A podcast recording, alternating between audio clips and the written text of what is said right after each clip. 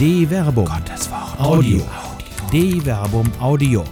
Die Bibel zu Fragen der Zeit. Rache, Vergeltung oder Feindesliebe. Das Alte Testament, gelesen im Angesicht der Terroranschläge des sogenannten IS von Till Magnus Steiner. Der Schock sitzt tief in den Knochen Europas. Aus dieser ersten Sprachlosigkeit erhebt sich die Frage, wie man auf den Terror reagieren soll. Frankreich ebenso wie Russland haben ihre Bombenangriffe intensiviert. Bodentruppen sind ein Thema. Der Angriff auf Frankreich wird als europäischer Bündnisfall ausgelegt. Europa stellt sich gemeinsam dem sogenannten Islamischen Staat, dem Feind. Es wird von Krieg gesprochen. Eine erste und verständliche Reaktion ist der Ruf nach Rache, der sich nicht in der Politik, aber in den sozialen Netzwerken finden lässt. Der deutsche Begriff Rache leitet sich vom althochdeutschen Wort Racha ab, das so viel bedeutet wie jagen, treiben. Die Ausübung von Rache ist die Vergeltung einer als böse empfundenen Tat, durch die man Unrecht erfahren hat. Es ist meistens eine von Emotionen geleitete Handlung, die auch außerhalb des Rechtssystems geschehen kann. In der Bibel ist der hebräische Begriff Nakam oder auch Nekama, der üblicherweise mit Rache übersetzt wird, jedoch ein Rechtsbegriff. Im Sinne der Vergeltung beschreibt er meistens die gerechte Strafe durch eine höhere Autorität, die Unrecht ausgleichen bzw. aufheben soll. Es ist eine Utopie, dass Tun und Ergehen direkt miteinander zusammenhängen. Doch es ist ein hochgehaltener Anspruch, dass das Tun und Handeln Auswirkungen hat und zugleich eine Rückwirkung auf den Täter haben muss, im Guten wie im Bösen. Ich will Vergeltung.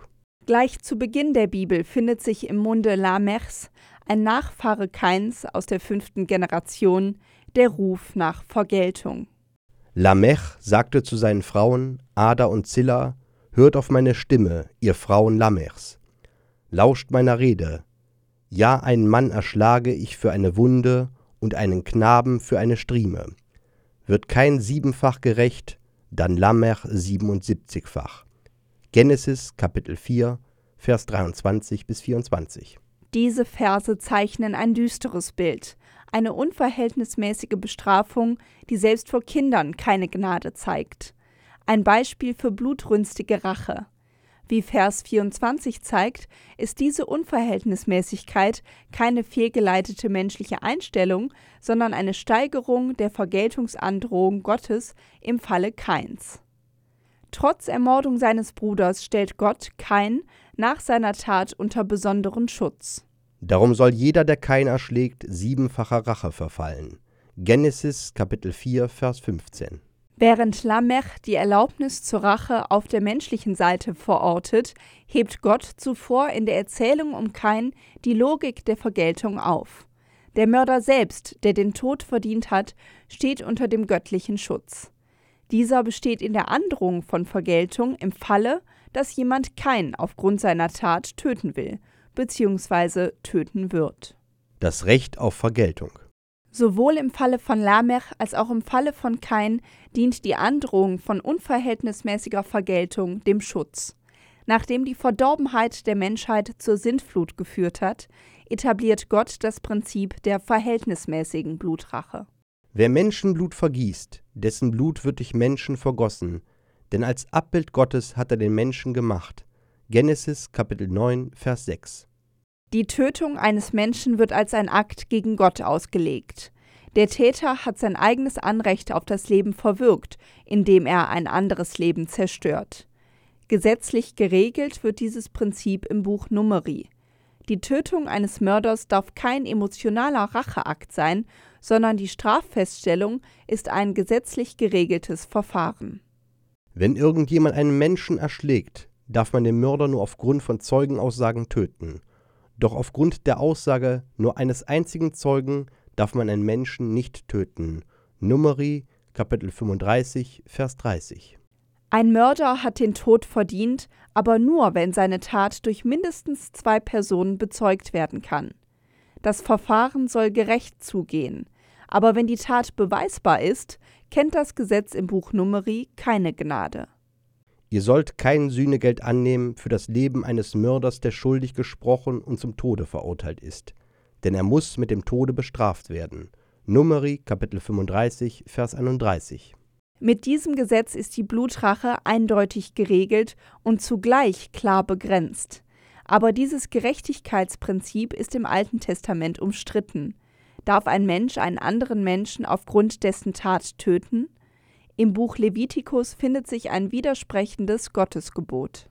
An den Kindern deines Volkes sollst du dich nicht rächen und ihnen nichts nachtragen. Du sollst deinen Nächsten lieben wie dich selbst, ich bin der Herr. Levitikus Kapitel 19 Vers 18 Man kann exegetisch diskutieren, ob mit dem zweiten Teil des Verses das Racheverbot nur innerhalb des eigenen Volkes begrenzt wird oder es sich um ein umfassenderes Gebot handelt. Die Frage ist, ob man den Nächsten mit den Kindern deines Volkes identifiziert oder ob die Aufforderung zur Nächstenliebe die Volksgrenze überschreitet, zum Beispiel den Fremden, der beim Volk lebt. In beiden Fällen wird das Racheverbot zugunsten der Nächstenliebe begrenzt. Wer darf Vergeltung üben? In anderen Bibelstellen findet sich die Übertragung der Rache auf Gott. Nicht der Mensch stellt die Gerechtigkeit her, sondern sie ist die Aufgabe Gottes. Gott ist der eigentliche Bluträcher. Denn er, Gott, der jede Blutschuld rächt, denkt an die Armen und ihren Notschrei vergisst er nicht. Psalm 9, Vers 13. Gott ist der Beschützer und der Rächer des Lebens. Selbst als Saul nach Davids Leben trachtet und droht ihn zu töten, ergreift David nicht die Chance, Saul zuerst zu töten. Er legt vielmehr das Urteil über Leben und Tod in die Verantwortung Gottes und spricht zu Saul Der Herr soll zwischen mir und dir entscheiden. Der Herr soll mich an dir rächen, aber meine Hand wird dich nicht anrühren. Wie das alte Sprichwort sagt, von den Frevlern geht Frevel aus, aber meine Hand soll dich nicht anrühren. 1 Samuel Kapitel 24 Vers 13 Auch in der Bibel sind Rache und Vergeltung ein schwieriges Thema. Die Autoren des Alten Testaments ringen selbst mit einer Antwort auf die Frage, ob eine solche menschliche Handlung gerecht sein kann. Ja oder nein? In den prophetischen Büchern wird sowohl zur Vergeltung als auch zur Vergebung aufgerufen. Das Gotteswort gegen Babel im Buch Jeremia verlangt ausgleichende Vergeltung. Schreit ihm Babel von allen Seiten den Kampfruf entgegen. Es muss sich ergeben, seine Säulen fallen, seine Mauern werden niedergerissen. Ja, das ist die Rache des Herrn. Nehmt Rache an Babel. Was es selber getan hat, das tut jetzt an ihm. Jeremia Kapitel 50, Vers 15. Die Babylonier hatten den Tempel zerstört und haben das Volk Israel als Gefangene ins Exil geführt. Das erfahrene Leid schreit nach Gerechtigkeit, die von Gott verkündet wird. Der Untergang Babels wird angekündigt, und dies wird keine alleinige Gottestat sein. Der Untergang Babels ist Gottes Vergeltung, die einhergeht mit der klaren göttlichen Aufforderung, Vergeltung zu üben. Im Buch Ezechiel hingegen wird ein anderes Gottesbild entworfen. Auch hier findet sich die klare Aussage Gottes, dass ein Mensch den Tod verdient haben kann. Alle Menschenleben sind mein Eigentum das Leben des Vaters ebenso wie das Leben des Sohnes. Sie gehören mir. Nur wer sündigt, soll sterben. Ezechiel, Kapitel 18, Vers 4. In einem ersten Schritt schränkt der folgende Text ein, dass Kinder nicht für die Sünden ihrer Eltern verantwortlich sind. Es soll keine generationenübergreifenden Strafen geben. Danach geht der Text noch einen Schritt weiter. Aufbauend auf dem Prinzip des Tun-Ergehens-Zusammenhang heißt es, die Gerechtigkeit kommt nur dem Gerechten zugute und die Schuld lastet nur auf dem Schuldigen. Ezechiel Kapitel 18 Vers 21. Schuld fällt auf den Schuldigen zurück, aber es wird anerkannt, dass niemals jemand von seiner ganzen Person her schuldig sein kann. Niemand ist vollends böse. Wenn der Schuldige sich von allen Sünden, die er getan hat, abwendet, auf alle meine Gesetze achtet und nach Recht und Gerechtigkeit handelt, dann wird er bestimmt am Leben bleiben und nicht sterben. Ezechiel Kapitel 18, Vers 22. Das Leben wird hier höher angerechnet als die Strafe. Umkehr und Einsicht sind die Möglichkeiten der Vermeidung der tödlichen Vergeltung. Dabei gilt, dass durch nichts die Tat rückgängig gemacht werden kann, aber Gott hinterfragt, ob der Tod des Täters die gewollte Reaktion sein kann. Habe ich, Gott, etwa gefallen am Tod des Schuldigen, Spruch Gottes des Herrn, und nicht vielmehr daran, dass er seine bösen Wege verlässt und so am Leben bleibt. Ezechiel Kapitel 18, Vers 23.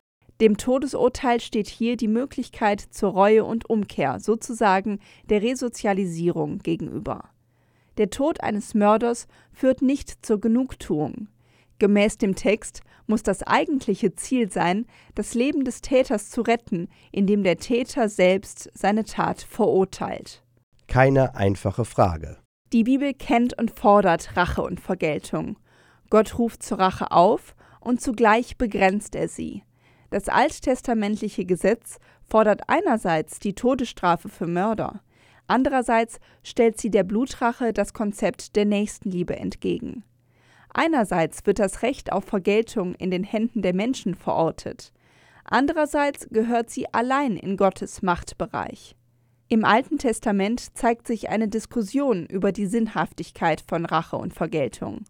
Hinter dieser Diskussion steht die Frage nach dem Zweck und dem Ziel. Diese biblischen Fragen stellen sich auch jetzt nach den Terroranschlägen. Ist tödliche Vergeltung gerecht? Oder ist Feindesliebe, die zur Abkehr vom Hass aufruft, die gerechte Art der Vergeltung. Eine Produktion der Medienwerkstatt des katholischen Bildungswerks Wuppertal Solingen-Remscheid. Autor Till Magnus Steiner, Sprecher Jana Turek und Marvin Dillmann.